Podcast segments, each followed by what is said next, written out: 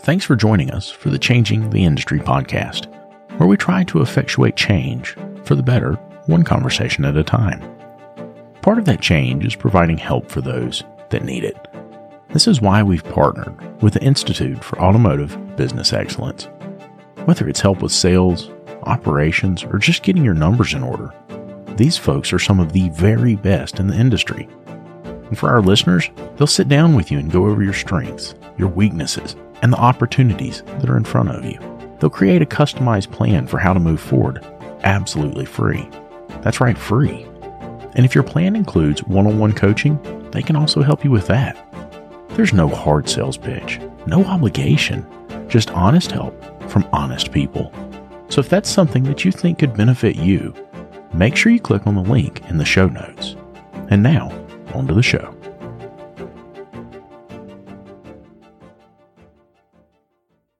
I remember how it used to be. The phone's ringing off the hook. Clients are coming in the front door like crazy. And here comes little technician Timmy. Timmy comes up and he says, "Hey, boss, where's my part? Where you want me to go next? What you want me to do?" Gosh, Timmy, if I knew, I'd tell you, buddy, but I am covered up. All of that stopped when I found Shopware. With Shopware, you get an industry-leading expediter right there in the software. It tells you if your parts are here, where your technician should go next, and how much time they have left to complete the jobs in the day. Go to get shopware dot com to learn more. Get Shopware dot com. Hey everybody, David here, and welcome to the A S O G podcast. In this episode, we are joined by Stéphane Grabina, the president and owner of Excluservice, a European specialty shop in Rockville, Maryland. We decided to tackle the ever-constant problem of estimating, pre-authorizing diagnostic testing fees, and properly selling value instead of simply quoting prices. I think the topic was broader than what we expected, but I think you'll find several key nuggets that will hopefully change the way you view estimating and pricing your own services. If you haven't already, make sure that you are subscribed to the podcast on your favorite podcast listening app. We are on every single one. If you're catching us on YouTube, please make sure that you subscribe to the channel. We're trying to hit a specific goal in subscribers, so help us out. Subscribe to the channel if you're listening. It would be greatly appreciated. And with all that out of the way, here we go.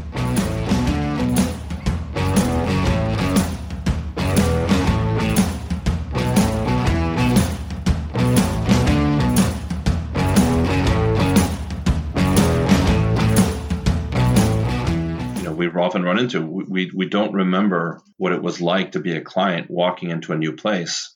You know, you everybody thinks everybody knows everything, and they don't. Exactly. The curse of knowledge, right? And and that see, that's my big thing is that um, if you look on my website, I've got a video where we did how to do a after hours drop off, right? And people were like, why why would you need to do that? Well, because they need to understand the process. And it really came from an experience that I had where I went somewhere and, you know, went into this hotel and basically nobody was at the front counter. And, you know, that awkward feeling you get and you're standing there and you're like, uh, what am I supposed to do? And she comes out and yeah. she gives me my key and she's like, here you go. Okay, so where's my room? What's the room number? Where's the elevators? Like, where do I go? You know, and and I think that as business owners, it's really easy. And I, I talk a lot about customer service. And I think that that it's easy for us as business owners to lose sight that customer service is about the customer. And this is just an example of that. But but when we're talking about estimates and we're talking about a work authorization, we're talking about something that quickly becomes an ethical and moral issue. Right. Um, you know, for instance, in my shop, my policy is if we didn't give you an estimate or our estimate is different than what we told you, I'm going to make that right. Right. That comes out of my pocket, not my customer's pocket. Um, so I take it very seriously. I know some don't. No, I mean, that's that's exactly it. We in, in the state of Maryland, you're allowed uh, a, a variance of ten percent from your estimate. But at the end of the day, if you're a couple pennies over what you quoted, um, and it doesn't match what you told the customer on the phone, that might leave a bad feeling uh, for that client. And they may not come back. They may not say anything, but they may not come back. Is that worth the risk? Right. So. Well, and, and, you know, for instance, like in our shop, right. Um, and, and we will, occasionally mistakes happen, right? Everybody has mistakes, but occasionally somebody will start on a job. Maybe they started on the wrong job. Maybe they went out and, and pulled a vehicle in to do a testing routine on it, and they misunderstood where they were supposed to be going next. We will stop the job, right? Or we will not charge for the testing until we speak to that customer. We'll say, hey, do you want us to proceed with this, right? And and I think it's it's the understanding and, and taking that extremely serious when we get into a situation that, hey, we're gonna we're we're spending someone else's money, right? That's huge for me. I'm not going to spend somebody else's money without their permission. I wouldn't reach into their wallet and take a dollar bill out. Well, it's just a dollar. No, that's not what it's about. It's about trust and communication with your client. And I think that's really important. That's a Absolutely. Good way to put it. And I think I'm going to tell my, my new service advisor that that's a th- that's a perfect way to put it. You're not it's not your money. You're not going to reach into the wallet, pull it out, and, and spend it. Um, so you have to look at it the same way. So so how do you deal with that at your shop, uh, Stéphane? How how do you how do you make sure that you they they walk in with the correct expectation without pricing on the phone, without without maybe scaring them off with testing fees on the phone, but at the same time, you need to be upfront. You need to be honest with them. You need to make sure they understand that, hey, we don't just quote unquote look at it for free. That's not a thing, right? The the technician's going to go out, and if they touch your car, there has to be some charge to it. So how how do you handle those situations? Well, I mean, we we quote over the phone if if uh, if they come in and they say, or if they call me and they say, hey, my surface engine zoom light is on. Uh, you know, or my coolant level light is on and I got coolant all over the ground, you know, what's it going to cost? What's, what's going to be? I'm like, well, it's going to run about one hundred fifty dollars for us to take a look at it. Once we have some ideas to what's going on, whether we need more testing, we'll let you know, or we'll let you know what the repair will be. And that's pretty much the standard conversation, right? So if someone is scared away about that, I'd rather they be scared away on the phone than show up at the door and waste everybody's time. Um, it's just a way I feel of filtering people. You know, it's not, I know I'm going to trigger some folks, uh, but not every customer is my customer, and that's okay. Um, I, I, you know, Lucas, you guys, you guys carry a pretty decent average repair order. I know you do. Um, and uh, does that mean that uh, you're not going to welcome anybody? No, of course you will welcome anybody. However, you think I think you'll have that conversation with them so that they aren't going to want to, uh, or or when they, I'm sorry, when they walk into your door, they know what to expect. Um, And if if they don't ask the question, I'm not going to put it out there, right? So there's a little bit of a difference there, right? So if they ask me, I'll, I'm not going to lie to them, and I won't sugarcoat it. I'll tell them what it is. But if they don't ask and they just say, hey, I'd like to bring my car in for a check engine light, and I say, okay, come on in. Now, does that mean that uh, it is possible that when they show up that we have that uncomfortable conversation? Maybe, but you got to have the conversation before you text, touch the car. Um, there's no point in diagnosing something. If- Lucas and I have been telling you about PartsTech for a while now and how it gives you access to unlimited parts and tire vendors and direct integration with over thirty-five shop management systems. And now they've just launched a new referral program. All you have to do is open your PartsTech account, go to My Shop, and click on the Rewards tab. There you'll find your referral U R L, which you can share via email, text message, or on your social media. If your referral signs up for a new account and places five orders in the first thirty days, PartsTech will send you a one hundred dollars gift card. That's it. Nothing else is needed. Your referrals can get you one hundred dollars just for using PartsTech, which, by the way, is absolutely free to get started with. So if you're using PartsTech already, start sharing that referral link. And if you haven't signed up for PartsTech yet, what are you waiting for? Click on the link in the description or go to partstech.com forward slash podcast. That's partstech.com forward slash podcast. Hey, one more thing. If you find out that your shop management system doesn't integrate with PartsTech, it's time to upgrade. David and I use what we believe to be the very best system on the market, Shopware. With unmatched features like PartsGP Optimizer and D V X, which is their digital vehicle experience, Shopware really is way more than just a shop management software. With it, you'll be able to create an immersive and interactive experience for your client, setting you apart from everyone else using run-of-the-mill software. Are you ready to upgrade? Click the link in the show notes to get started. They're not going to authorize it, right? And it's also, for me, it's a filter. So if they're not going to authorize the diag time, then they're sure as heck not going to authorize the repair. So why are we wasting our time? Yeah. Right.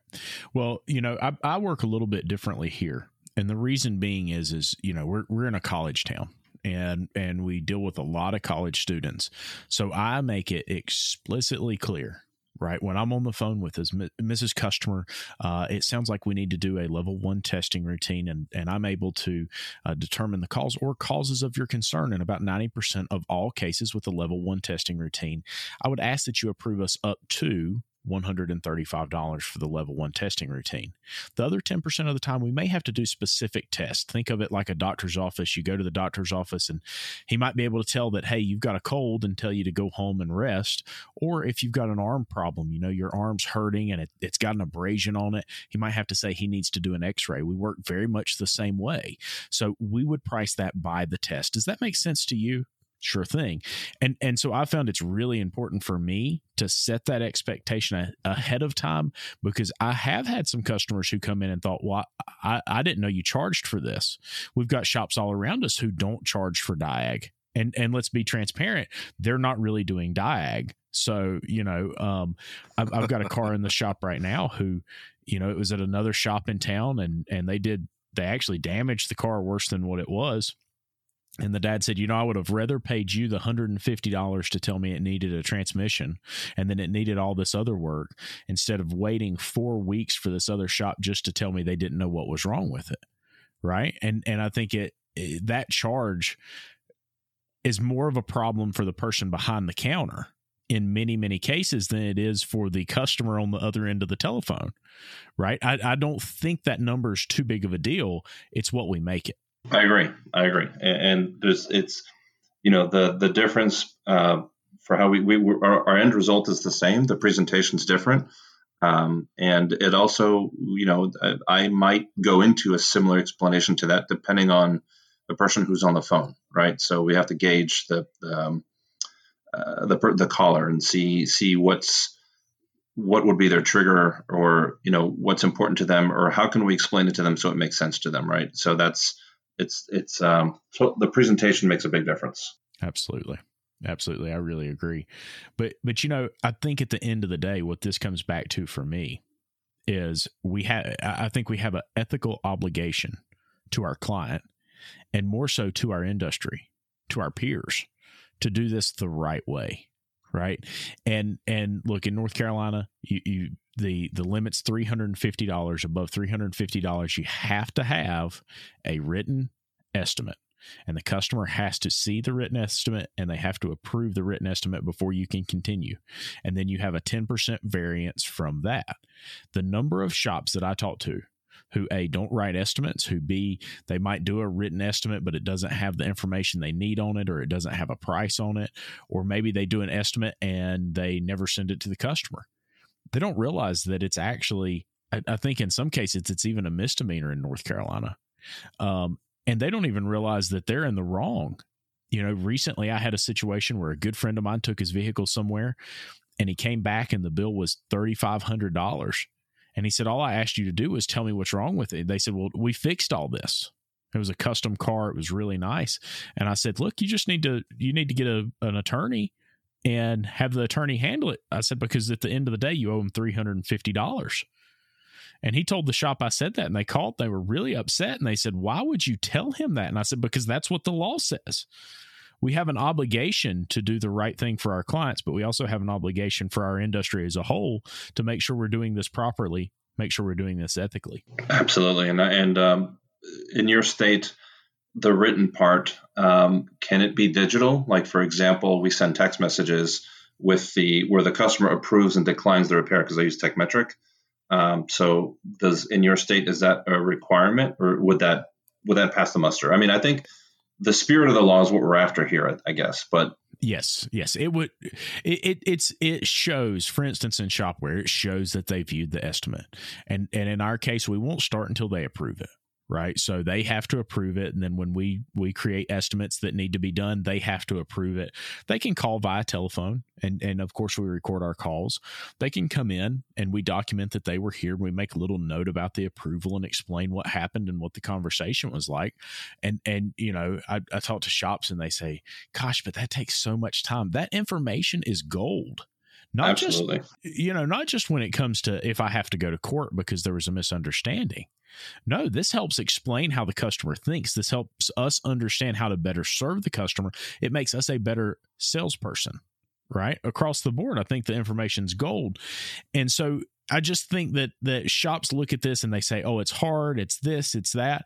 It's fear, right? I think shop owners especially are afraid to tell a customer a price up front because they're afraid they'll say no. And I, I'm afraid to not tell a customer a price up front. That terrifies me. No, I agree. I, I had a customer, I'm sure it happens to you. You have customers that are key droppers. They're like, oh, just call me when it's done. And I'm like, I'll call you when I have an estimate. Like, I don't care how long I've known you. I don't know what your threshold for expenses expensive is versus my threshold for expensive. You know, because nowadays I'm looking at a car. I was literally, I was just talking to my, my service manager uh, at the shop uh, yesterday. And I said, you know, it's amazing how, when we're selling a job and it's, you know, it's eight hundred dollars and, you know, the, we, we quoted maybe thirty-five hundred bucks worth of work on the car and they only bought eight hundred bucks. We're like, they only bought eight hundred bucks. That's a low number. You know, that's just, that's just what we've become accustomed to at this point. So I think it also depends what you're working on will dictate what is a high number. But at the bottom line is, you know, I, I kind of steered off there. Um, you know, my vision of what a high bill is versus what a customer's vision of a high bill is, is could be totally different. I don't know what that is. I don't know if they lost their job. I, I know, yeah, they're driving a B M W. There's, you know, you would think they'd have money, but maybe that this is, maybe they're financing the car. I don't know. Um, and I'm not going to guess as to what their budget is. So got to have that conversation with them. Right. Right. Well, and, and so, you know, when I make an estimate, right. And, and now that I'm back to being service advisor extraordinaire again. um, basically, when I make an estimate, I'm going to prioritize everything that vehicle needs. You know, we follow the three hundred percent rule. And basically, and I, I think we all know what the three hundred percent rule is, but maybe we should cover it. We should rehash um, it. Yeah, absolutely. We we evaluate one hundred percent of all vehicles. We do a, a D V I on every single vehicle. We expect the D V I to take between thirty to forty, forty-five minutes. We do a complete write-up on every single issue that was located on the car. So if it has a anything but a green check beside it, we're going to create an estimate for that item, and we are going to present every single bit of that. So we we estimate one hundred, or we evaluate one hundred percent of the cars, estimate one hundred percent of the concerns located on the car, and we present one hundred percent of those estimates, right? And then when we come back to the customer, I'll sit down, I'll say, hey, listen, you know, I've prioritized this. I have some things on here that are more important than others. You'll be able to look at my estimates and tell the things at the top, they're the highest priority. They were your concerns. And then as you move your way down, we get down to where some things are maintenance concerns. They need to be addressed to prevent further problems down the road. And down here at the bottom, you have some things that are cos- cosmetic or don't need to be done right now. But, you know, I think it's our obligation, you know. One of the things that I, I heard somebody say years ago, we were talking about it, and he said, uh, you know, if you went to a doctor's office and um, you had a cold and he didn't tell you that he saw a lump on your neck that was cancer, how would you feel about that? So well, I'd be pretty upset, man. I'd be pissed. He's like, exactly. That's why it's so important we inform our customers. We're the professionals. It's our job. Absolutely. And uh, I, I've I've heard that before, and I and I think – the place I heard it at was a, um, uh, this was back when I was with A T I many, many years ago. And I think it was George Zeeks that mentioned it. Uh, and that same thing. It's like, you know, exactly. You go to the doctor, they see something on your forehead or your throat or whatever. I hope they say something about it. Cause you know, if they see, if they think it looks something that could be dangerous, you should know about it. Absolutely. And, and so I think that we have this fear of doing that. And, and I don't know why that is. I, I mean, I've I've watched shop owner after shop owner after shop owner do it. And, you know, I've got a lot of shops here in, in North Carolina that I kind of work with and mentor, and they're friends of mine. And and just like David did for me and Dutch did for me, um, I go in and, and try and say, hey, you know, if you need something, if you need some advice or I can help you, please don't hesitate. Reach out, you know. And in doing that, I've seen shop after shop after shop. I think it's almost like a, a, a just a common thing at this point that we're not following this process, that we're not educating our customers, we're not providing this information to them. They bring the car in and somebody comes in and says, hey, uh, I have this problem. Um, you know, I've, I've got a flat tire, and we go out to the car and we change the flat tire. We never tell them how much it'll be. We don't ever say anything about it. We put the tire back on and they go down the road. Well, there's some liability involved with that. And I talk to a lot of shop owners and, and they say, why am I liable? They just asked me to fix the tire, right? But you put your good housekeeping seal of approval on that vehicle. It was an unspoken expectation. You know, Rick's always told me, this is an unspoken expectation. They expect their car to be safe and reliable. That's why you have these comebacks where they come back and say, I know you just changed my oil, but now my car doesn't start. Right. Yeah. And everybody makes t- those posts about the situ- the ever since, right? Right. Exactly. Yeah. Exactly. And and so much of this is solved with a conversation, right? So much of this is solved with educating your customer. I don't know if either one of you saw it a few years back, and I'll see if I can find the link. We'll put it in the podcast. But a few years back, there was an older lady, and I want to say it may have been in New Hampshire or Connecticut, and she pulled into a service station because she had a tire um, that had blown out. And she said, I would like my tire fixed. Well, they fixed the tire, and she went down the road, and everything was great. Not long after that, I want to say maybe a week, maybe a month, it, it wasn't too long, a brake line blew out on the car, and she was killed in a car accident, and her family sued the repair facility and won. And when they were sued, the judge looked at the owner of the facility and said, you're a professional. It is your responsibility to ensure that she understands her car is not safe. And they said, well, we were just putting a tire on it. He said, it doesn't matter. You're the professional. Turns out a brake line had blown. I think if, yeah. if nothing else, if at least we're putting on the estimate, and I know we're going down a rabbit hole here, but at least if we're putting on the estimate, that, hey, listen, there is a concern that you may need to know about, or we've checked the car and, and you know, we see this, this, this, and this. At least when we go to court, that judge is going to look at that and say, hey, you did your very best. You alerted them to other concerns. They didn't want to fix any of that. Yeah, you may not have mentioned the brake line, but gosh, that was awful hard to see. Maybe you couldn't have seen that. But I mean, even something stupid and simple like a tire change, we don't just send those through the shop. We're going to do a vehicle evaluation on that. No, I agree one hundred percent. Uh, you know, it, it's, I, you know, I preach to my advisor and, and he's done a really good job with it, is what we're writing, these repair orders. And I actually learned this when I was a service writer. It was at a, I was at a Jeep dealership, and uh, the owner of that Jeep dealership was a great guy and a great mentor. And uh, he said, everything we write on these repair orders is a legal document. You have to be able to defend what you put on this repair order as if it went to court. You gotta, it's a legal document and it can be used against you. So whatever you see, just document it, write it. And so my service advisor, he's done a great job of documenting the heck out of everything. And, you know, if there's a question, if the technician wasn't very clear, he'll go and get clarification. And then, you know, either the technician will update the ticket or he'll update the ticket. But at the end of the day, it has to pass muster. We have to be able to document everything that we see, good or bad. Um, you, are you going to catch everything? No, you're not. Right? You're going to miss, maybe someone, maybe they did look at it and they missed the brake line. You know, who knows? We don't know that. Um, but you have to at least present things. And it's also a C Y A, right? So if you told a customer, um, like we had a the perfect situation. Um, last week, we had a customer came in for an oil change, and the tech, you know, we parked the car out back. When the tech went to go start the car, start the oil change, hit push, you know, put the key in, hit the start button, click, click, click. Car wouldn't start. Starter was dead. And then you, you we're like, oh, crap. Now we're going to buy a starter, right? Because the car drove in. Um, well, we look back in our service history, and in July, we recommended the starter because he came in for an intermittent complaint of the, of the car not starting. And we told him that the starter was weak at that time. So we were able to fall back on, you know, our July repair order. And guess what? He bought the starter. And it was documented, and he understood. The communication was there. So the expectation, yeah, did he did he come in expecting to buy a starter? No, but he understood. He knew that the starter was any day now was going to fail, and it just happened to fail right there. And so, well, we sold him a starter. Customer's happy, and drove it back to his house, and car's done. Cover your assets. right? Yeah. And sorry, and, C Y A, right? did I did I say the wrong one? and, and write it out sorry. like it's going to be read in court, right? Exactly. If it's not on paper, it's a lie.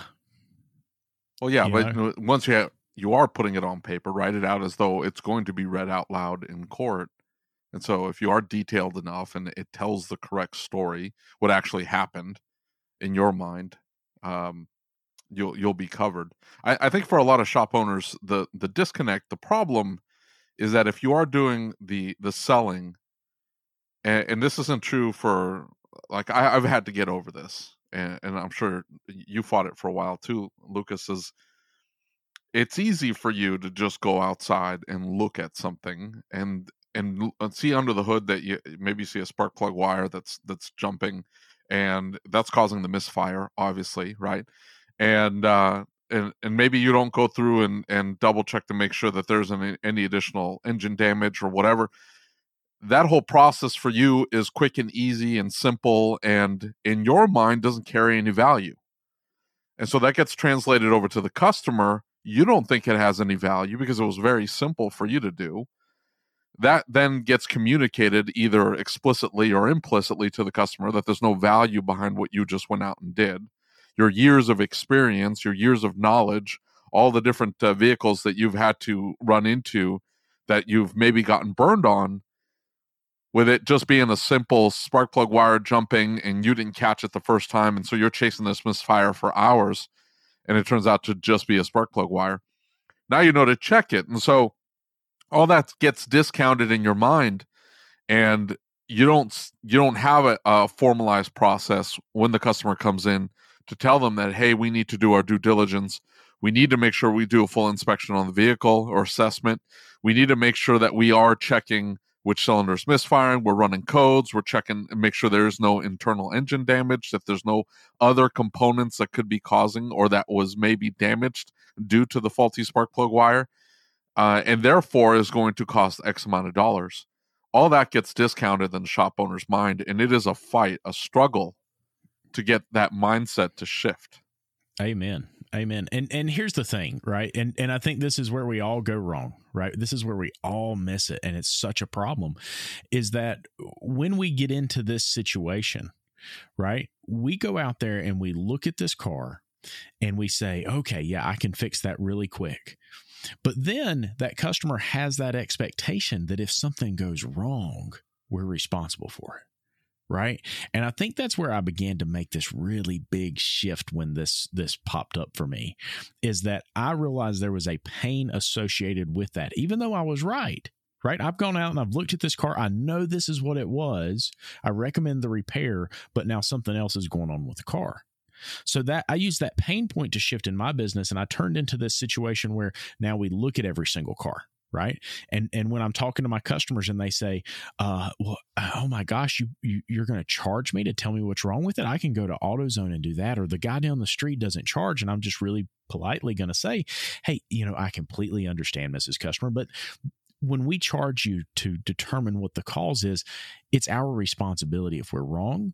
And a lot of these places that you go to, if they're not charging you, they'll change parts all day. They may not have charged you to test it, but they're going to charge you to change the parts, and it may not fix the concern. Have you ever been to a facility who changed a part and it didn't correct the problem? Oh, yeah, yeah, yeah. That's why I'm so hesitant, right? Well, that's why I'm going to charge you, because then it's my responsibility that if we're wrong, we're going to make this right, okay?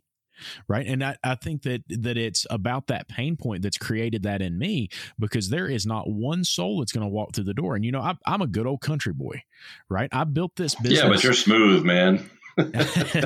Well, I, you know, I built this business with with folks from a small country town. Right. And they would come in and we were all buddy buddies. And I started to realize I had all these friends that were only around when they needed something. Right. And so I got to paying attention to these folks, and they had a lot of expectations for me. And I realized I was spending a lot of time helping them. And, and don't get me wrong, I still want to help them. But now I realize that if I want to help them properly, that means I have to charge them. Right? I have to set up a time so I can properly look at the vehicle. And that time in that bay, very simply, it's my labor inventory. Right? I have to look at that bay, and in that bay, I've got this many hours of a day, And I have to book time into it just like the doctor does, just like the dentist does, just like everybody else. I'm selling my time. I'm selling a portion of that bay's time. I have to charge appropriately if you want to come into this bay and, and have us look at your vehicle. And in exchange for that, I am going to provide you a quality service that when I tell you that's what it is, I'm responsible for it, not you, right?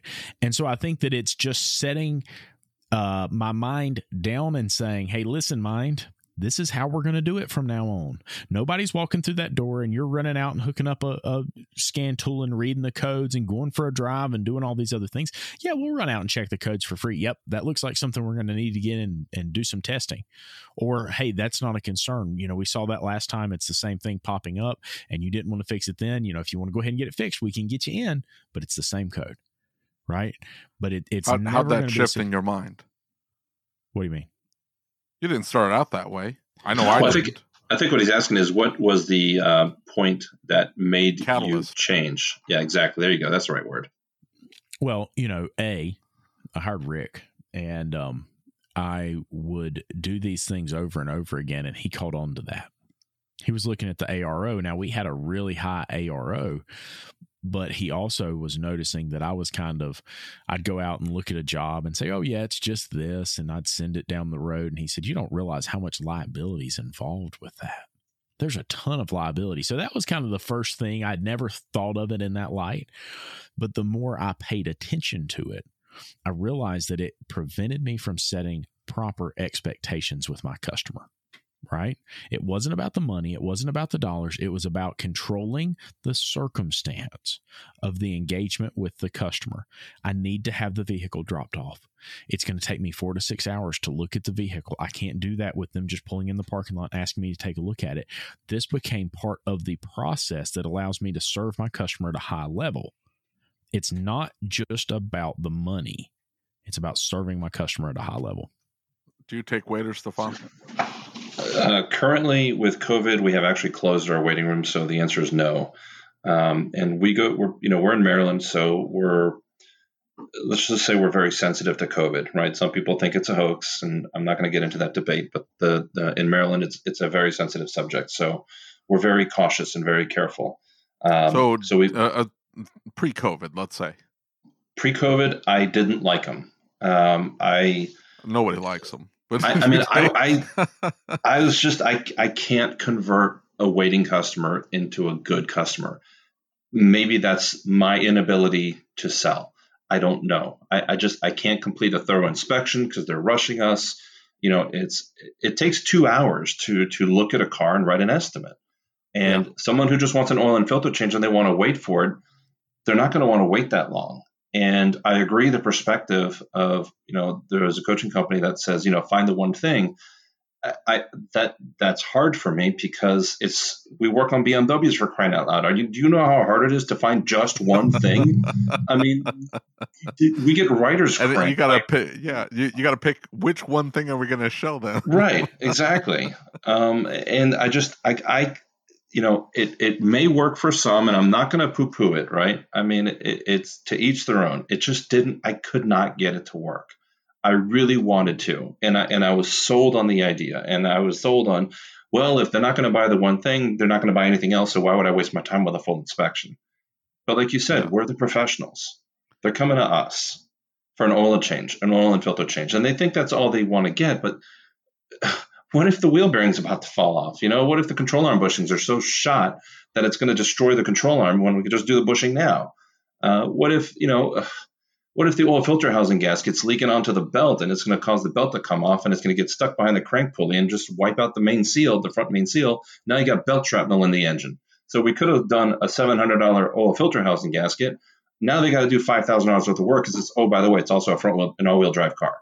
So the right. You know the axle goes through the, the, the oil pan. So it, it's amen, amen. We and, and this is what we do. This is our profession. It's just like you said, the whole doctor's office thing. You know, it, it, it's it's to me, it's that argument. And if someone is waiting, I agree. They're not going to sit there after two hours for us to tell them they need four thousand dollars worth of work. I agree a hundred percent. Which is why the waiters just don't work for me. I can't get them to convert.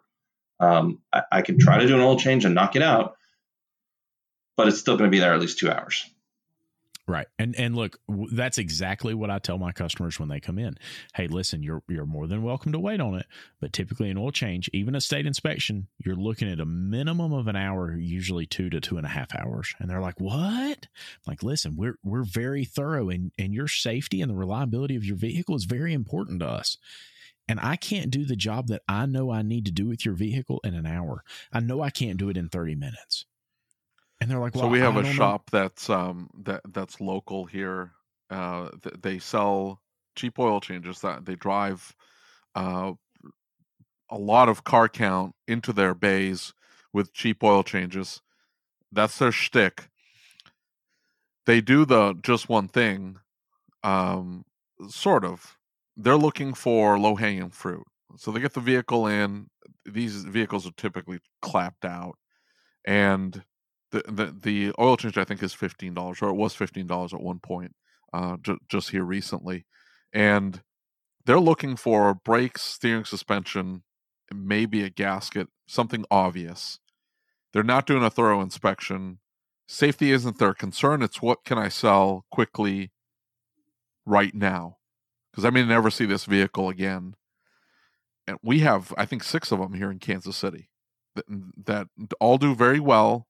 They're always busy because every week in your the supermarket flyer is this guy's mug with the fifteen dollars oil change, and he's got other coupons on there, but it's mostly fit, that's what drives the car count is the, the fifteen dollars oil changes. And so these these vehicles show up, and and that that's their shtick. That's what they do. They they look at the vehicle and say, hey, you need brakes and you've got this gasket leaking. Let's fix that. Let's ignore the, the radiator that's about to burst. Let's look, because those things aren't obvious, and, and they're not doing a full inspection. They're doing a quick inspection. They they need to find something to justify that fifteen dollars oil change and flip the bay as quickly as possible. So they definitely don't want to get into anything too deep. What can we do as quickly as possible on this vehicle to be able to flip it at maximum profitability? Uh, and, and so a lot of customers, a lot of people go there. They get soured on the experience, and then they show up here, and they almost expect the same, the same thing. So what? What do you mean I can't? I can't get my oil change done in thirty minutes. So no, it's ninety minutes to two hours because we're Isn't doing a full strange? inspection. Yeah, and they, they think it's, and, and that's sort of the problem, and that's that's the point I'm bringing up is how, how do you guys deal with that? And maybe not for you, Stéphane, because you you're dealing with higher end cars, but. You know, you still have the, the B M W that thinks going down to Valvoline and their oil change at the Valvoline place is the same thing as your oil change. There's no difference in their mind. And that's sort of what we're fighting here with these these discount places. And the national chains all do it too. We have a Tires Plus, we've got Firestone, we got N T B, or their Big O Tire now. They're surrounding me, and they do the same thing. They're all looking for quick Uh, uh, quick items that, that will turn the bay at maximum profitability, and they're not interested necessarily in ensuring that vehicle is maximally reliable and maximally safe. That that's not their concern. Their concern is what can I find right now to be able to turn this twenty dollars oil change, twenty-five dollars oil change into a, a one thousand dollars ticket that then I can turn the bay quickly because they'll be able to knock out that suspension work easily. How do you deal with that when these customers are coming in and you're having to set expectations? What what kind of approaches do you guys take? Well, I think Lucas hit it on the head earlier uh, with his presentation of why it takes that long to do an oil service. Um, you know, it's it's you just have to have that conversation, and some people are going to get it, some people aren't, and you have to be willing to accept the fact that some people are not going to want that. Whether they need it or not is irrelevant. They're just not going to want it. So you're not going to get them as a client. Exactly. Exactly. And here's the thing is I, I'll just set them down and I'll talk to them about it. And I'll say, Missus Customer, you know, I hear you telling me that the, the experiences you've had everywhere else weren't a great experience. I would love to have the opportunity to show you something different because we do things differently here. We really care about you. We believe you're part of our family. And in doing so, we have to make sure that your vehicle is safe and reliable. And it's a modern automobile. It's not something that I can do in thirty minutes. In in all honesty, it is going to take me two hours to three hours to properly review your vehicle and ensure that I can say your vehicle is safe for you and your family. Now, Missus Customer, I completely understand if we're not a good fit for you. I know some really great shops in town, but if this is something that you're interested in pursuing. Well, hold on. You happy. Just talked out of both sides of your mouth here. Are they really great shops in town that can do it? Get you in and out in fifteen minutes. They'll have He's a running oil change. They, they don't being... even, I understand, but wh- why call them great shops? They're like, hey, they're not even going to turn the engine off. They're just going to drain the oil from the bottom and fill it from the top while the well, car's I, running. You don't even have to turn it off. No, no matter what the, the, the quality of the shop we're, we're sending people to, we never poo-poo that shop, right? We're just, you got to remain, because if, if you do, then you look like the bad guy and you look like the one that's unprofessional because you're calling other people out, right? So, but if you're staying professional, hey, look, they run a great business. They do things their way. We do things our way. You know, which Mister Customer, Miss Customer, which one's most important to you? Is is the safety of your family more important to you, or do you just want a quick number in and out? You know, it, it's obviously I'm being a little brash, but you know, you you that's the gist of what we're telling them. It's yeah, well, saying, I agree with you, which was my point. I think the the, the more thorough way is, is far superior. It's I think it's disingenuous to the customer. I think you're. You're being deceitful almost and saying that, hey, if you just come in, I can do your oil change in fifteen minutes. And I, I went to go visit a shop in South Carolina and I'm driving by. I think they're called fifteen minute oil change. I think yeah, that's the name of the shop. They are. Somebody will have to, yeah. Okay. There you go. So how are you doing an, any oil change on any modern vehicle in fifteen minutes? You know, just looking up the uh, the the maintenance minder reset procedures, right? It's well, going to take you a few minutes. Like, you got to be kidding and, me. And see, that's my point, right? So that's what I'm trying to say is that that by explaining it the way that I explain it, I'm already telling them that I don't have to talk bad about the other shop. I just I'm have not to saying explain. to talk bad about the other shop. By the way, I'm just saying I, I don't know that I would call them an, a great shop or they run a great business or anything like that. I I just I couldn't say that. No, so I'd be like. Uh, Uh, there are other shops in the area that, that can accommodate you. Right. Uh, I, I guess my point is this, is that there are shops in town that I work with that they don't do any evaluation on the vehicle. They'll pull it right in. They'll do an oil change and they'll get it right out. That that's what they do. And they're great shops. I know them. They, they're not interested in changing their business model. They're not interested in doing it differently. Um, They're not going to do an inferior job or use an inferior product on the car, but they're also not going to do the evaluation. They're also not going to jump in here and say, um, you know, hey, listen, we see a serious concern. There's a safety concern. There's a reliability concern. They're going to do exactly what you ask them to do. They're going to pull the car back out and they're going to put you back on the road. And if that's what the customer's looking for, I can't say to the customer, no, you're looking for the wrong thing. I don't want you to do that. I want you to do this. No, I have to guide them. I have to show them what's right. I have to give them the information they need to make an informed decision and understand that the way that we've been doing auto repair is not the right way, right? And I, I, uh, yeah, I said it, right? What we have been doing has not been the right way. Now, there's a lot of shops who are doing it the right way. I'm not saying that everybody's doing it wrong. That's not my point. But the way that, that the consumer is led to believe that auto repair works is the wrong way. And so it's my job to change and, and help educate my customers, change their perspective, get them on a new leaf of auto repair life, right? Um, and show them we're, we're a, on equal footing, way. Though. That's the frustration. They see us that they they think we're on equal footing. They think that shop down the street that isn't doing the evaluation, that isn't capable of doing most repairs, uh, is the same thing as what you're offering. And, and you know they're they don't send their guys to training. They don't have factory uh, listen, equipment listen. or information. Hold, hold listen to me. No, no, listen to me. Right. I'm gonna tell you something my wife said a while back, and uh, you know we were eating dinner, and I told her about this one customer that I knew had gone somewhere else, and they were mm-hmm. getting their vehicle worked on, and she said, you know, she said you're you're in the middle of the fire, so you may not see this, but she said, you know, every customer we've ever had go somewhere else, she said, you realize they come back, right? And I said, what do you mean? She said, every customer that's ever left us to go somewhere else, unless they moved away or died, has come back at some point, and they are now back part of our family. She said it's because they realized the grass wasn't always greener on the other side. Now, there's sure. some customers. Let me be clear. There are some customers.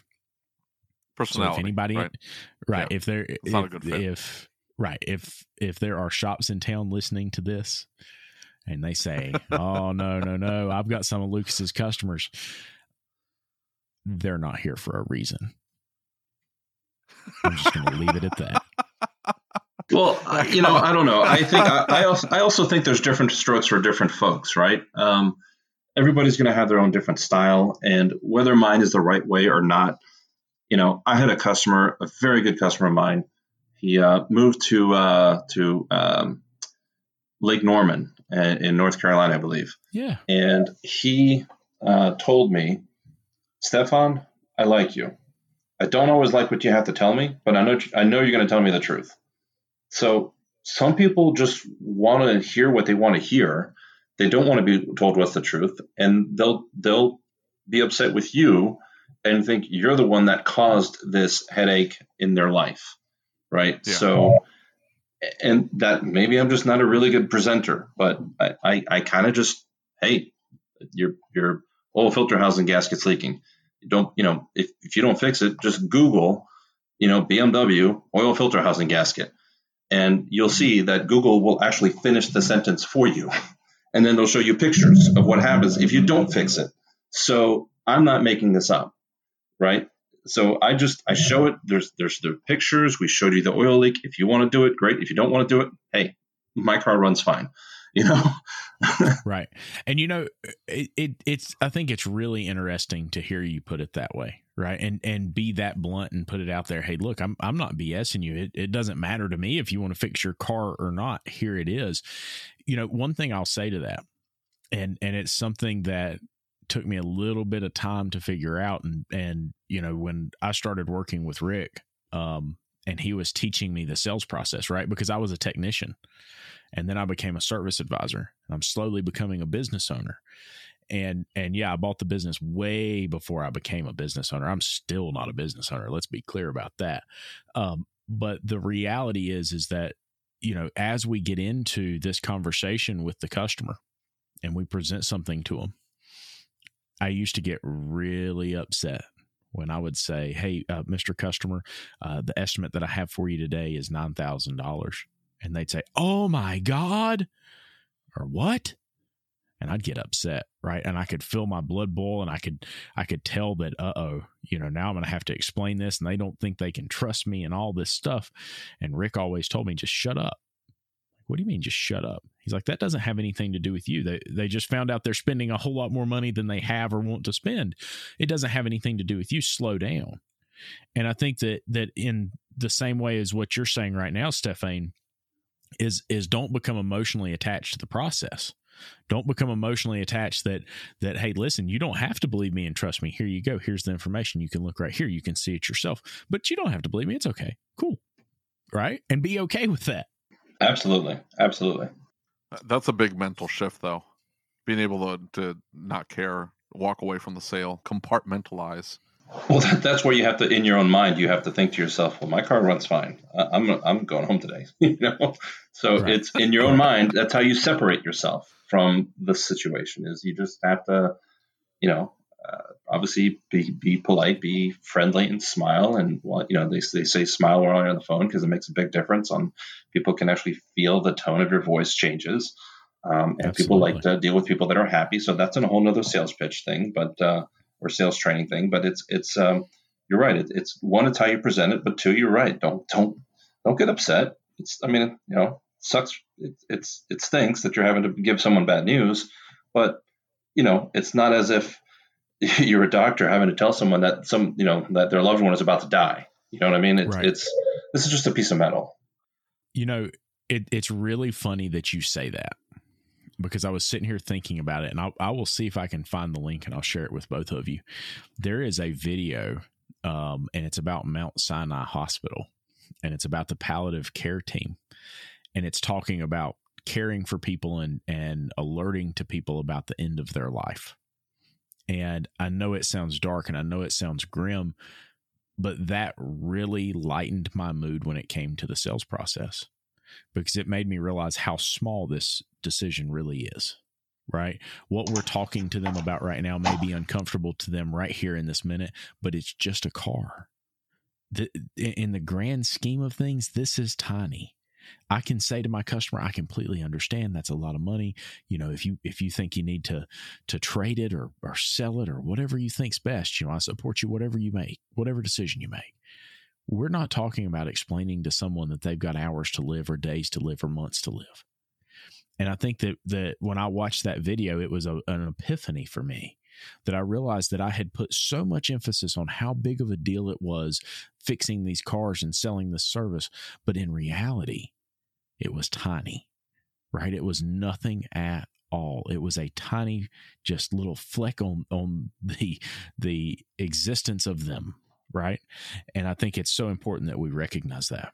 Absolutely. And, uh, you know, it, it's, you know, it's funny that we go down this path. Uh, I'm going to share something that, uh, Uh, one of my best friends from childhood passed away yesterday. Uh, we found out in oh, mid-September that, uh, I don't know if you saw my Facebook post, but uh, we found out in mid-September that he was, um, uh, he had stage four cancer, and they expected about twelve weeks to live.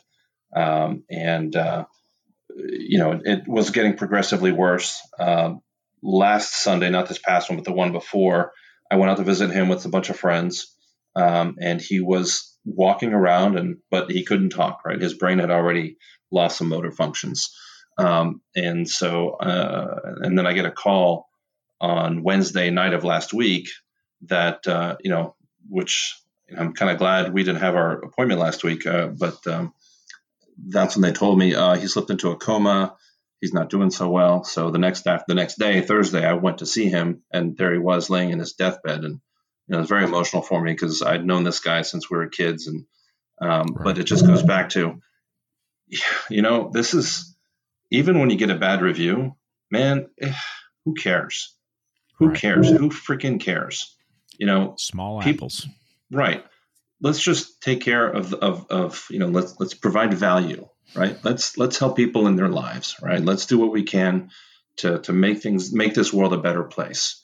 Um, I had a really good friend of mine who's who's my dad's attorney, and you know I, I was upset about something, and, and he says, you know, in the big picture, every day you wake up, think to yourself, how can I make today? How can I make the world better today?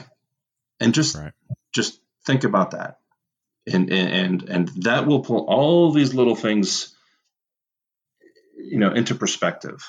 Right. So let's focus on what's really important. But at the same time, obviously, to make our lives better when we're talking about running a shop, yeah, let's make sure that we're estimating things to the customer. Let's make sure that the customer can see um, the value in the service that we provide and explain the process. Um, so for us, you know, you mentioned you asked me earlier if, if we're if if how we handle waiters. Well, right now, our, our waiting room is closed. Um, so we're, and we're telling folks, and, and here's what we're doing. Once you drop off the vehicle, we do ozone the car, right? We have an ozone machine. We put it in the car for about fifteen to twenty minutes. We'll let the car ventilate for another fifteen to twenty minutes. And then we don't want technicians jumping from one car to the other. So as soon as a technician is done, and it could be right away, it could be an hour, it could be two hours. Once they're available, then they'll work on your car. Once they're done, you know, even the oil change, I tell them that takes about two hours. Okay, so and then once they're done, then if if if nothing, no other work is done, then we're going to have to ozone the vehicle again, and that's you know so that we're, we're talking a minimum of four hours, and you have to drop off the car, or we'll go pick it up for an oil and filter change. And some customers, they're like, "Wow, you go through all that, man!" I actually had someone said, "I," she said, "I feel for you guys. I can't believe you have to go through all that to to do it." I'm like, well, we don't have to. We just do it because we want to keep everybody safe. And so many folks are like, I really appreciate that. Um, I can drop off the car tomorrow, or they'll say, oh, yeah, no, that's not important to me. So, and I'm like, I guess we're not a fit. You know, it is what it is. Right, right. Well, you know, look, I, I think that that one of the things that so many shop owners struggle with is is they they feel like it's the customer's fault, or the, the customer is doing something, right? And I've said it in the podcast before. I sat in a uh, in a training class with Malin Newton speaking, And and the whole time he was speaking, I was realizing, oh man, I owe some people some apologies. And it was this sinking feeling in the pit of my stomach, and I could feel my chest tightening up because I was realizing more and more that all of these issues I were I, I was experiencing in the shop didn't have anything to do with my customers. It was all me. It was how I was handling things. It's how I was explaining things. It's how I was not explaining things. It was it was my actions, and the the thought process and the policies and procedures within the shop were broken. They didn't work, right? And the easiest person I could find to blame was the customer. So when I started improving things, those things got better and better, and I changed my thought process. My thought process became, how can I do what's best for my customer? How can I do what's best for my employees? That is the focus of everything we do. So when we talk about estimating, when we talk about creating D V Is, when we talk about setting expectations, I think it's very, very simple when you take it back to a very granular level and you say, what's number one? Well, you care about your customer. You do what's best for them. You put yourself in their shoes. So for us, the first part of the process is, Missus Customer, it's going to be X number of dollars to test your vehicle. Here's the estimate. Do you have any questions or concerns with the estimate? No, it looks good. Go ahead and proceed, right? So we pull the vehicle in, we perform the evaluation, and we tell our story. What do I mean by tell my story? I, I go over everything the technician has. I, I look at the pictures. I look at the videos. I document all that, and I begin to tell a story about the condition of the vehicle. I begin to talk about their concern. What is your concern? How does it affect the vehicle? What's causing it? What does it sound like? What does it feel like? I explain it in great detail so they understand exactly what they're up against. And then I explain the consequences of not correcting the concern. Not in a scary way, not in a mean way, just bluntly, if you don't correct this, this is what happens, right? And I go down the list, and every single thing the technician finds, that's exactly what I do. It's not to scare them. It's to make sure they understand what it can do, what it can cause, what are the effects of doing or not doing this now, what is this, right? So with brake fluid, we explain uh, that it absorbs moisture and the concerns that it can cause within the brake system and what the manufacturers say about it. We're not just putting on there needs brake fluid exchange. No, we're explaining why it needs it. We're educating our customer as we go. We present the estimate to the customer. We say, Missus Customer, uh, here's our recommendations. Um, I've I've prioritized them from the top down. But we go through and we explain to the customer exactly what's going on with the vehicle. We educate the customer about the concerns that we're seeing with the vehicle. We give them every bit of the information that they need to make an informed decision, and then we put it in their hands. Now, I'm a little bit different. I'm not like everybody else where I'll call them and have a really high-pressure sales conversation. In our shop, what I do is I call and say, hey, Missus Customer, I, I just wanted to let you know, here's the things we've talked about, and I'm going to be sending this over to you here in just a few minutes. I want you to be able to make the decision on your own time. I don't want this to be a high-pressure event. I want you to be able to take time and look at this and, and make a decision that you feel good about. If it were me, here's what I would do, and that would cost X. And I send it to them, and they do what I recommend. Yeah, we do a very similar thing. We do a very similar thing. Um, so one thing I, I we we didn't talk about, and this was mentioned in the post, and this is kind of what brought me to ask you, hey, we should have a podcast about this. And I know you guys were already thinking about it, so it's not like I – but so they were talking about, well, we told them it would be two hours of this or three hours of that or an hour. I'm like, people don't understand what that is. You have to tell them in dollars. So when you're estimating something, front brakes, just it's going to cost, you know, pads and rotors and sensors is going to cost X, Y, Z for the whole thing. Parts, labor, tax, everything has to be included in that price that you give them, right? Because they don't understand dollars. They don't, I mean, they don't understand labor hours. And if you break it down, the parts are this, the, you know, the labor is this, the tax is this, the shop fees are this. You just spat off a bunch of numbers, and they, they most people didn't capture any of it. You just give them a number, just just one number. You say your brakes are going to cost this. Now, some people, you know, they can um, package it up, right? So the safety issues are going to cost you twelve hundred bucks. The maintenance issues are going to cost you another seven hundred bucks, and then the other items are going to cost you another four hundred dollars. So whatever works for you, just focus on dollars, right? The presentation, read your customer. I, I think most people yeah. can can can gauge on how the customer is going to run it. We do a different presentation where, you know, we have TechMetric, so we'll we'll text them the report, um, the technician's report. We'll go over the technician's report. We'll so we'll say, okay, now you see that little picture right there? Yeah, click on that. Okay, now you see where I circled the red? You see the crack in the rubber? Yeah, that's what we're talking about. That's that's why we need to replace this part. Okay, now let's move on to the next thing, and then the next thing, and then the next thing. We go over everything. And then when we're done, I'm going to, you know, my service writer does it differently than I do, but the way I do it is I'll text them while I'm on the phone with them. I'll text them the estimate. And then I'll say, okay, so you remember that rubber thing we were talking about? Yeah, that's what this is. So if, I would recommend you approve that. Okay, that, that oil pan gasket that was just wet around the gasket, it's not urgent, decline that. You know, the oil filter housing gasket that's leaking on the belt, yeah, we need to do that. That's important. The brake fluid change, it's at four percent. We need to do that. You know, and then so they literally approve and decline while I'm on the phone with them. And then they hit the submit button. And then I go to refresh my screen and I'm like, yep. So it looks like you approved this, this, this, this, and this. The total is going to be X. I'll have the car ready for you tomorrow afternoon. Do you need another car to drive? Exactly. Yep. And, and setting that expectation, right? I, I think this all comes back to setting proper expectations. How long is it going to take? When's the car going to be ready for pickup? What does it look like when it's done? What's the exact price I'm going to owe when I get to the shop? Right? Those are all absolutely key, absolutely key for a good customer relationship. And, and it's like shop owners are terribly afraid to say, Missus Customer, it's going to be one hundred thirty-nine dollars and ninety-five cents, one hundred thirty-nine dollars and ninety-five cents or two hundred dollars to test your car. They're afraid, right? But ninety-nine point nine nine percent of the time, it doesn't matter. The customer came to you because they want the car fixed. They came to you because they trust you. They came to you because they know you're ethical, right?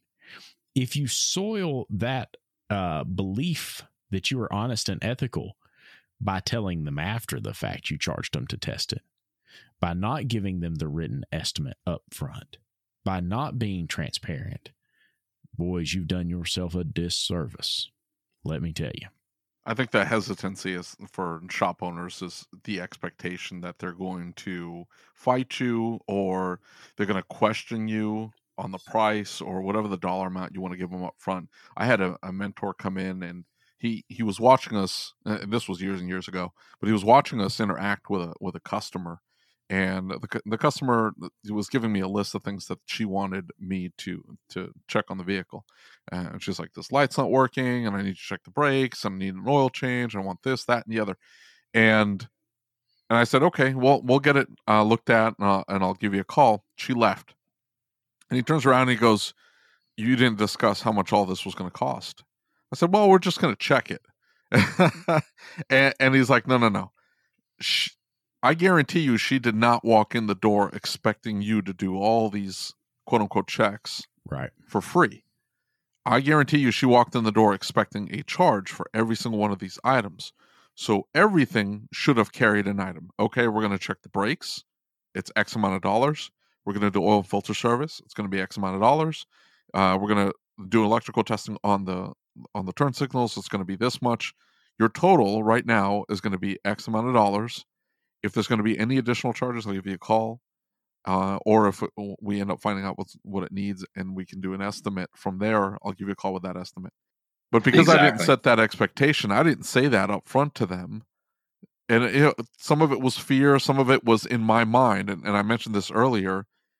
In my mind, I thought, we'll have the car on the rack already, so it'll be really easy to inspect the brakes. It's going to be really easy for me to do a quick check on the turn signal. It's going to be really easy for me to do all these things.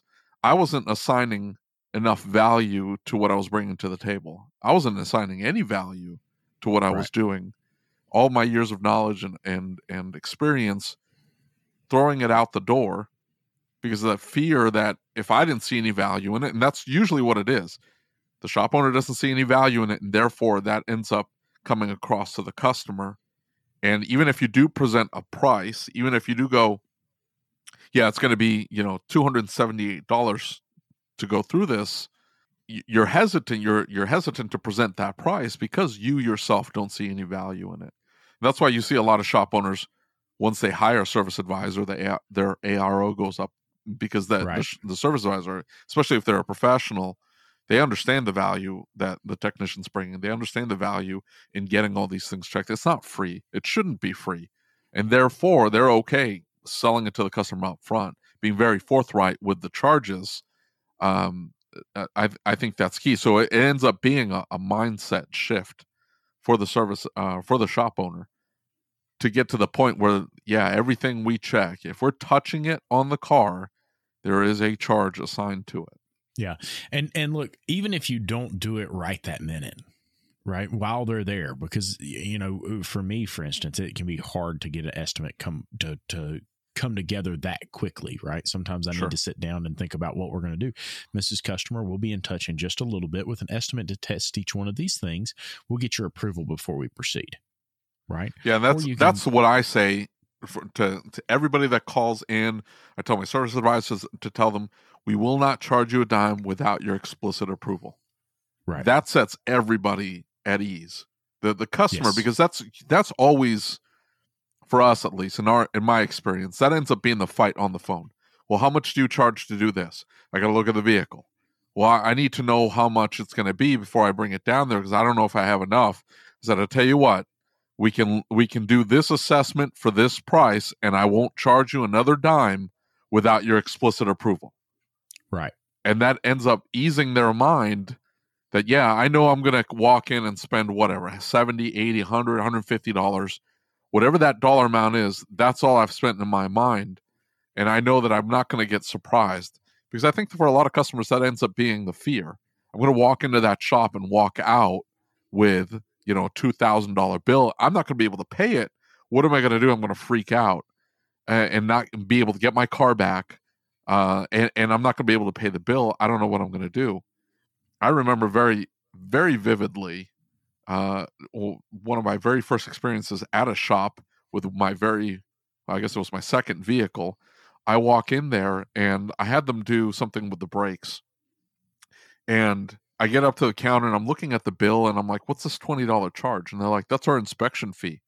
And of course, I, I knew what was wrong with the car, and I told them, right? And I'm like, no, no, I told you what was wrong with the car. What are you charging me the fee for? And he go, and you you did exactly what I told you you needed to do, because that, that, that's what was obviously wrong with the vehicle. Uh, why are you charging me the fee? And the guy's like, well, we have to charge that fee anytime we're doing anything on brakes. Now, they, they didn't tell me that up front. Man, did that sour me. Right, yeah. My my immediate thought was, man, these shops are just screwing people over. twenty bucks to do something, to check the system over. And they never called me and told me that they had inspected the, the brakes, and that they, they didn't communicate with me. They, if he had told me up front, bring it down, we'll be happy to take a look at your brakes. There's a nineteen ninety-nine, and the twenty dollars was whatever. But at the time, I was broke. I was nineteen years old. I was broke. Um, If the guy had just communicated with me and said, it's going to be nineteen ninety-nine, we'll do a full inspection to make sure that the only thing it needs is what you're telling us. And if that's the case, then the the charge is going to be X amount of dollars, or then we'll call you with a full estimate, with a proper estimate, to to so you'll know exactly what the charges are going to be. Uh, I, I probably would have been okay with it. But they didn't tell me. They sprung it on me at the counter when I came to pay. Right. And and that's shady, right? And that's exactly what we're talking about here. And and you know, look, um I I you bring up a very, very touchy subject that I see in A S O G all the time. People are always asking, well, how much do you charge to check brakes? I'm like, what are you talking about? I charge an hour to check brakes. What? How can I do that? Listen, you're dealing with the single largest safety system on the vehicle. If something fails with that brake system, you're talking about some major problems, right? Especially if you're riding down the road at seventy miles an hour. Yeah. And so we're giving this away, right? We're saying, oh, yeah, not a big deal. You know, hey, we'll just check it out. Listen, when I talk to my customers, and and through changing my process, I've learned more and more about what customers are experiencing elsewhere. So when I'm talking to a customer and I say, hey, Missus Smith, uh, it's a, it's going to be around one hundred forty dollars to do a complete brake system evaluation. she'll say, "You're going to charge me to check my brakes." "Yes, ma'am, but I'm not just going to look at the wheels and look at your pads and tell you that the pads are thick or thin. That's that's not an adequate inspection of your brake system. You see, Missus Smith, this is the single largest safety system on your vehicle. And if it's my job to keep your vehicle safe and reliable, I have to do a more thorough inspection. Missus Smith, I'm going to measure the rotors. I'm going to check the runout to ensure that the runout is correct so we don't have a pulsation down the road. Um, I'm going to verify that the rotors can be reused. I'm going to measure the inside and the outside pad. That gives us an indication if the brake calipers could be sticking or dragging. Maybe they're hanging a little bit. Um, we're also going to compress the calipers. We're going to inspect the brake hoses, the brake lines. We're going to inspect each part of the brake system for you. This helps us understand exactly what we need to do to provide an adequate estimate. Missus Customer, I'm sure you've been to a shop where they said, yep, you need brake pads. And then they call back and they say, well, and you need rotors too. And then they call back and they say, well, man, those calipers, gosh, those things sure are tight. We can't get them to compress. And oh, by the way, the one on the back, the bleeder broke off. I'd rather tell you that up front. And I think it builds a better relationship for you and I in the future. And guess what she says? Gosh, I wish I'd been coming here all along. Right? It, it, it, we put this thing that it's about price, it's about money. No, it's not about money. We've got to stop thinking this is about money. This is about value. This is about getting into a situation where instead of saying, hey, listen, uh, you know, um, gosh, Missus Smith, uh, I hate to tell you, but uh, gosh, I'm going to have to charge you one hundred forty dollars to look at your brakes. Missus Smith, I know what's best for you, and it's best if we do a complete brake system evaluation. Here's the expectation that you can have for that evaluation. Now, why does it work? It's because they have had bad experiences in the past. We have to show them we're not the same. No, that's great. And, um, you know, uh, that's a fantastic approach. And uh, when you're when you're going into that much detail, um, I, I think a, a good question would be for, for some folks who are listening in is, is how do you get to that point where you're that confident in your explanation of the process? And, um, you know, so I'll, I'll ask you that question. What? How did you get to that point? Was it just practice? Did you look in a mirror and, and test it out? Were you were you role playing with your service writers? Like what what what was something that got you over the hump and got you more comfortable in explaining that process? He popped out of the womb talking like that. um, well, here's the deal. Is is that for me, it comes back to one simple thing, and you'll hear me say it over and over again. I'm that confident because I know I'm doing what's best for my customer. And I'll say it again. It's, I am that confident because I know beyond a shadow of a doubt that I am doing what is best for my customer. I'm not questioning myself. I'm not questioning my technicians. I know that everyone here is serving the best interest of that customer. I know the reason we charge that is because it is what is best for that customer. So step number one is confidence in yourself and your process because you've got to know what's best for them. The customer doesn't always know what's best. It's our job to educate them. It's our job to guide them. You don't have to be mean about it. You don't have to be sour about it. You have to educate them and guide them. And when I know I'm doing what's best, it's as simple as understanding what that process needs to look like, right? And, and, how do I get confident with the process? Well, I know what we're doing, right? We we sat down and we said, how do we ensure, right? So maybe we had a, a rotor pulsation come back, okay? How do we ensure that doesn't happen again? Well, we can check runout. We can we can ensure that we we measure the rotors, right? It it all goes back to the process. We build a process like that to solve certain problems. And when we built the process as a team, we all know that each one of those things serves a specific purpose, and all I'm doing is explaining it to my customer so she understands this is the level we're willing to go to for you to make sure your vehicle's safe and reliable, to make sure that you have confidence when you put your child in that vehicle, you don't have to worry about it. Jordan Belfort, uh, the Wolf uh, Wall Street guy, he, he says that selling is a transference of certainty. When you approach right. the sale with absolute certainty, that emanates from you to the, the prospect, and they're more likely to buy when you're absolutely certain about what it is that you're selling. Uh, and, and that's after the questions and making sure that it's a right fit. That this is assuming that what you have to offer is the exact right thing for that person. But once you have, once you've made that determination, when you approach it with that absolute certainty, when you approach it with the confidence that Lucas does, it, it becomes an easy sell. It's not a fight. There's no hesitancy in what he says. He knows that this is exactly what that customer needs, and this is exactly what's best for them. And when you approach it with that confidence, there's no question. They're they're more likely to buy. Well, and, and look, here's the thing, is, is this all comes back to one very, very important factor. The customer cannot dictate the policy or the process of the repair shop. It's true. This is, well, hold on now. This is assuming that the shop has a policy or a process to it. You, I That's mean, you true. just outlined That's it yourself that a lot of your processes in just doing a brake inspection came from issues that were uh, were arising in the past. The vehicle right. goes out. Turns out it had warped rotors, or it turns out that you have to call the customer back because you didn't you didn't check the caliper properly to make sure that it wasn't locked up, or that the that you didn't look at the the bleeders or the brake lines, and they started leaking after the fact when you started doing the service, and that, that requires a callback.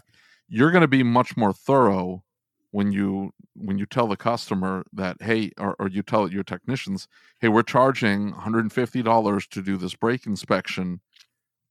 I cannot come back to the customer and say we missed something. Right.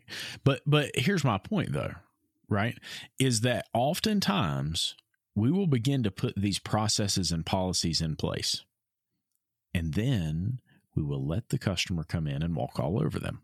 I don't want to do that. That's great, but that's how we do it here. But but I don't want to. I, I completely yeah. understand. This is our process. This is how we do it. Well, I'm I'm not paying one hundred thirty dollars or one hundred forty dollars to get my brakes evaluated. That's great. You're going to get your brakes checked somewhere else because we are not. This is the process.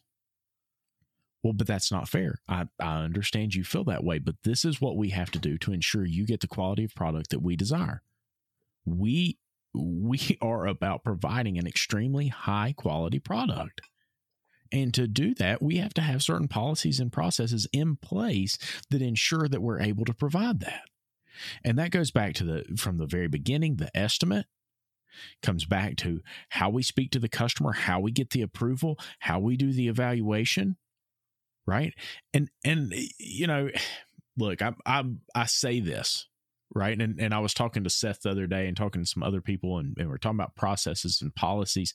Look, I, I don't want to convey that I've got like pages and pages and pages of policies and processes and everything written out.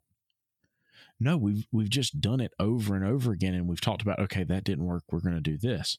Many, many of these processes and policies probably should be documented, but the entire team is on the same page. This is how we do it. And and it's something that I just do over and over and over again. Even if you don't write out a process or a policy, as long as you will build that policy mentally, if you're on the front counter and you follow your process and policy and not let anybody push you away from it, you're in good shape. You know, I, I had a, a technician who would not do a D V I. He would not do it. He refused. And for years, I accepted subpar performance for my customers, right? And and I think I need to make sure I say that, because a lot of shop owners need to hear that. When a technician's not doing his job, it's not the job for you that he's not doing well. It's the job and the safety and the, the reliability of the vehicle for your customer he's not doing well, right? That's where your reputation gets tanked and trashed. And this guy just would not do a D V I. Now, there's no way in hell I would accept from one of my guys anything less than a very good D V I. I'm not going to accept it. It's going to get sent back. And before I was afraid to do that. Well, it's the same thing. When we set these processes and we have a policy that we're going to follow every single time, we just make up our mind. This is how it's going to work. We're going to do this every single time. And nobody, no, nothing is going to change that. Come hell or high water, this is how we do it. But you got to make up your mind you're going to do that. Absolutely. So how do you approach uh, things like brake inspections? Um, you know, I've got an oil leak. Um, uh, maybe less uh, skill-intensive inspections or assessments at your shop, Stéphane? So we don't go as thorough on the inspection um, as as Lucas does um, on the brakes. So we'll do, if a customer's coming in for nothing else, then we'll charge them a half hour labor for multi-point inspection.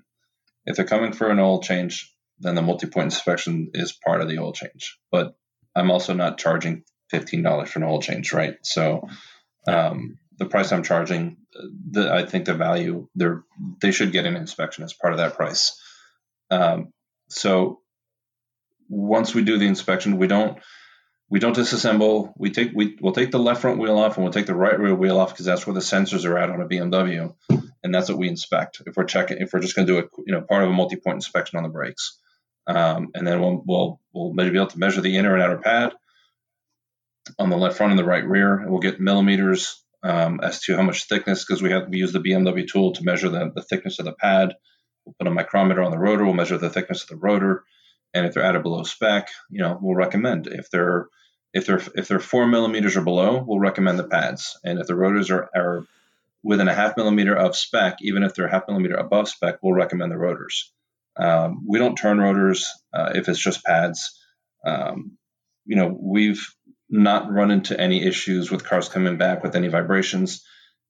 You know, if there's blue, if there's spots on the rotors or if there's grooves in them, then yeah, we'll, we'll recommend them. But for the most part, we've never really run into any issues with that for brake inspections. And we definitely don't take the rotors off. Um, you know, on the, especially on, on the rear is the only time where it can bite you because, you know, some of those have the parking brake shoe on the hub on the inside of the rear brake rotors. Um, but for the most part, you know, the, The, I'm not going to create for us is we're not going to create a policy for something that would happen one out of a hundred times. Will it bite me in the ass that one out of a hundred times? Yeah, probably. But you know, I I don't know that I need to go into that much detail um, for the brakes, just because maybe if I was in the Rust Belt or maybe if I was in an area or maybe if I dealt with different cars that would more often bite me in the behind, I probably would change that policy. But you know what they say is policies are written in blood. I mean, you, you if something happens to you and it really hurts you and it does it a lot, then yeah, you need to change your policy and, and, and make it a mandate so that everybody's on the same page and everybody knows what to expect. I, I do I do it almost the exact same way. So it's, not, you know, like it, so I mean, it's, I mean, his way is very thorough. Um, and I think I definitely think there's value in it. But for him to go through that, there must be a reason. He must have had a lot of issues where he had to call the customer back and update and, and update the estimate. You know, I mean, maybe it's just my area, but you know, bleeders. Shoot, I don't even know the last time I, we had a bleeder break. It was over a year ago, um, and it's not usually not that big a deal. Um, but it's it's not very often on the cars that we work on. We see probably two to three vehicles a week with busted brake lines. So we, we've got a lot of salt in our area, um, and we see a lot of corrosion in our area. And the thing is, is that we've got a lot of shops who will change brake pads for five, six years in a row. M- many times we yeah. get a vehicle in that we'll see a, a half inch lip on the edge of the rotor on both sides where it's worn down into it. And the other shops around have not said anything. Hey, you need rotors, right? It, it is our shop policy. Typically, we change rotors when we do pads.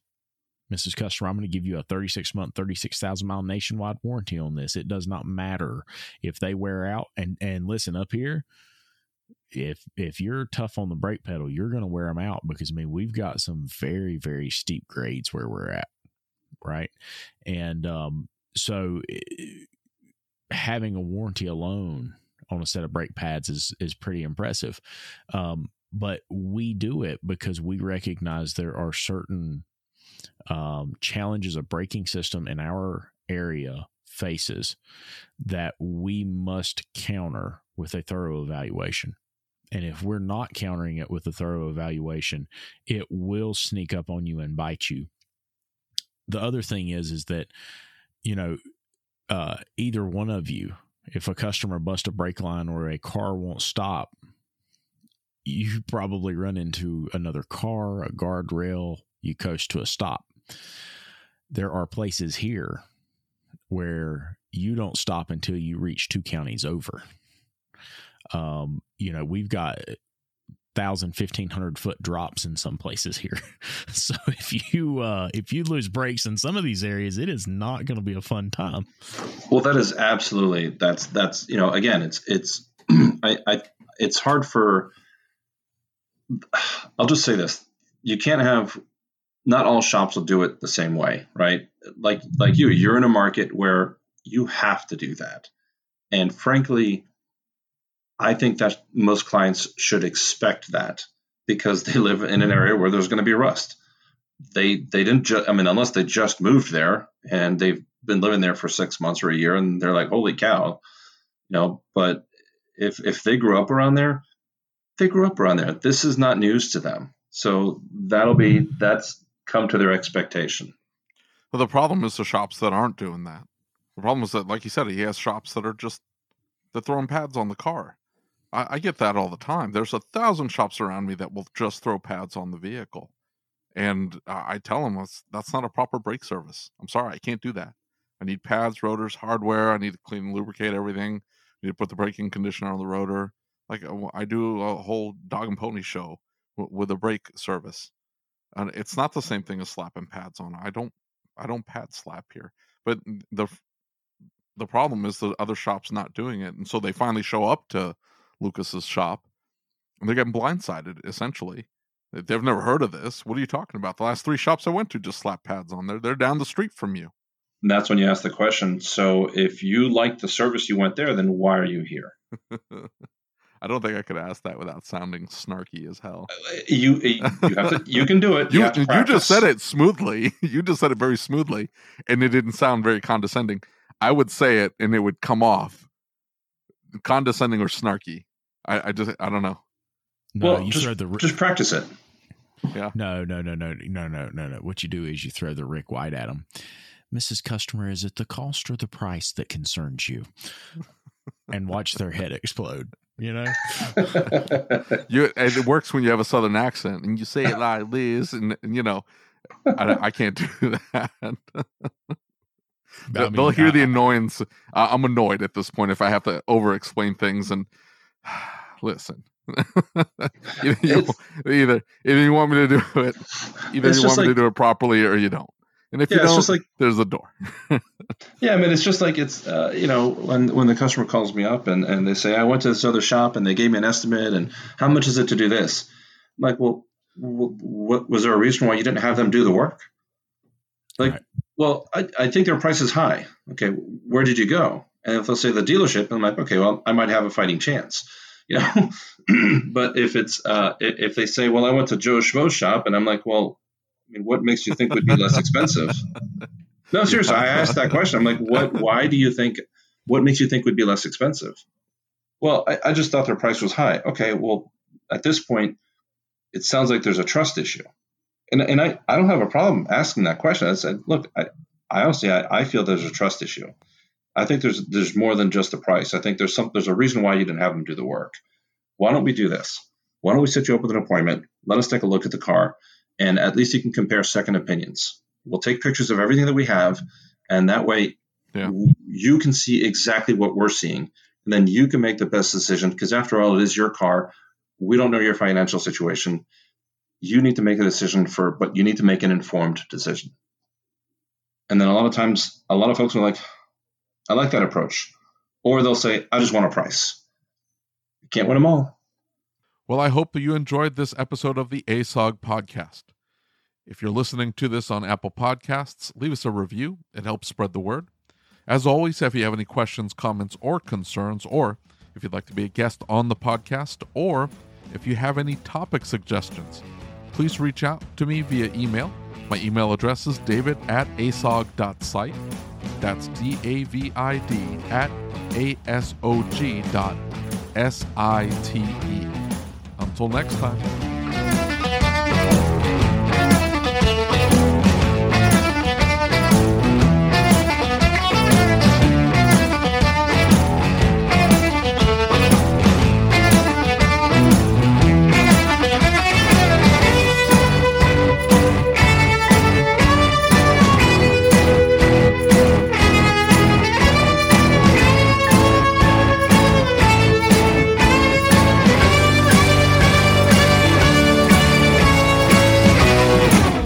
I hope you enjoyed this episode of the A S O G podcast. Before I let you go, I need to ask you a question. Are you using the best innovative shop management system in the country? If you doubt that you are, why are you making your life harder? Shopware stays one step ahead of everyone else by bringing a clean, easy-to-use program unlike anything else on the market. Go to get shopware dot com and see what I mean today. That's get shopware dot com. Check it out.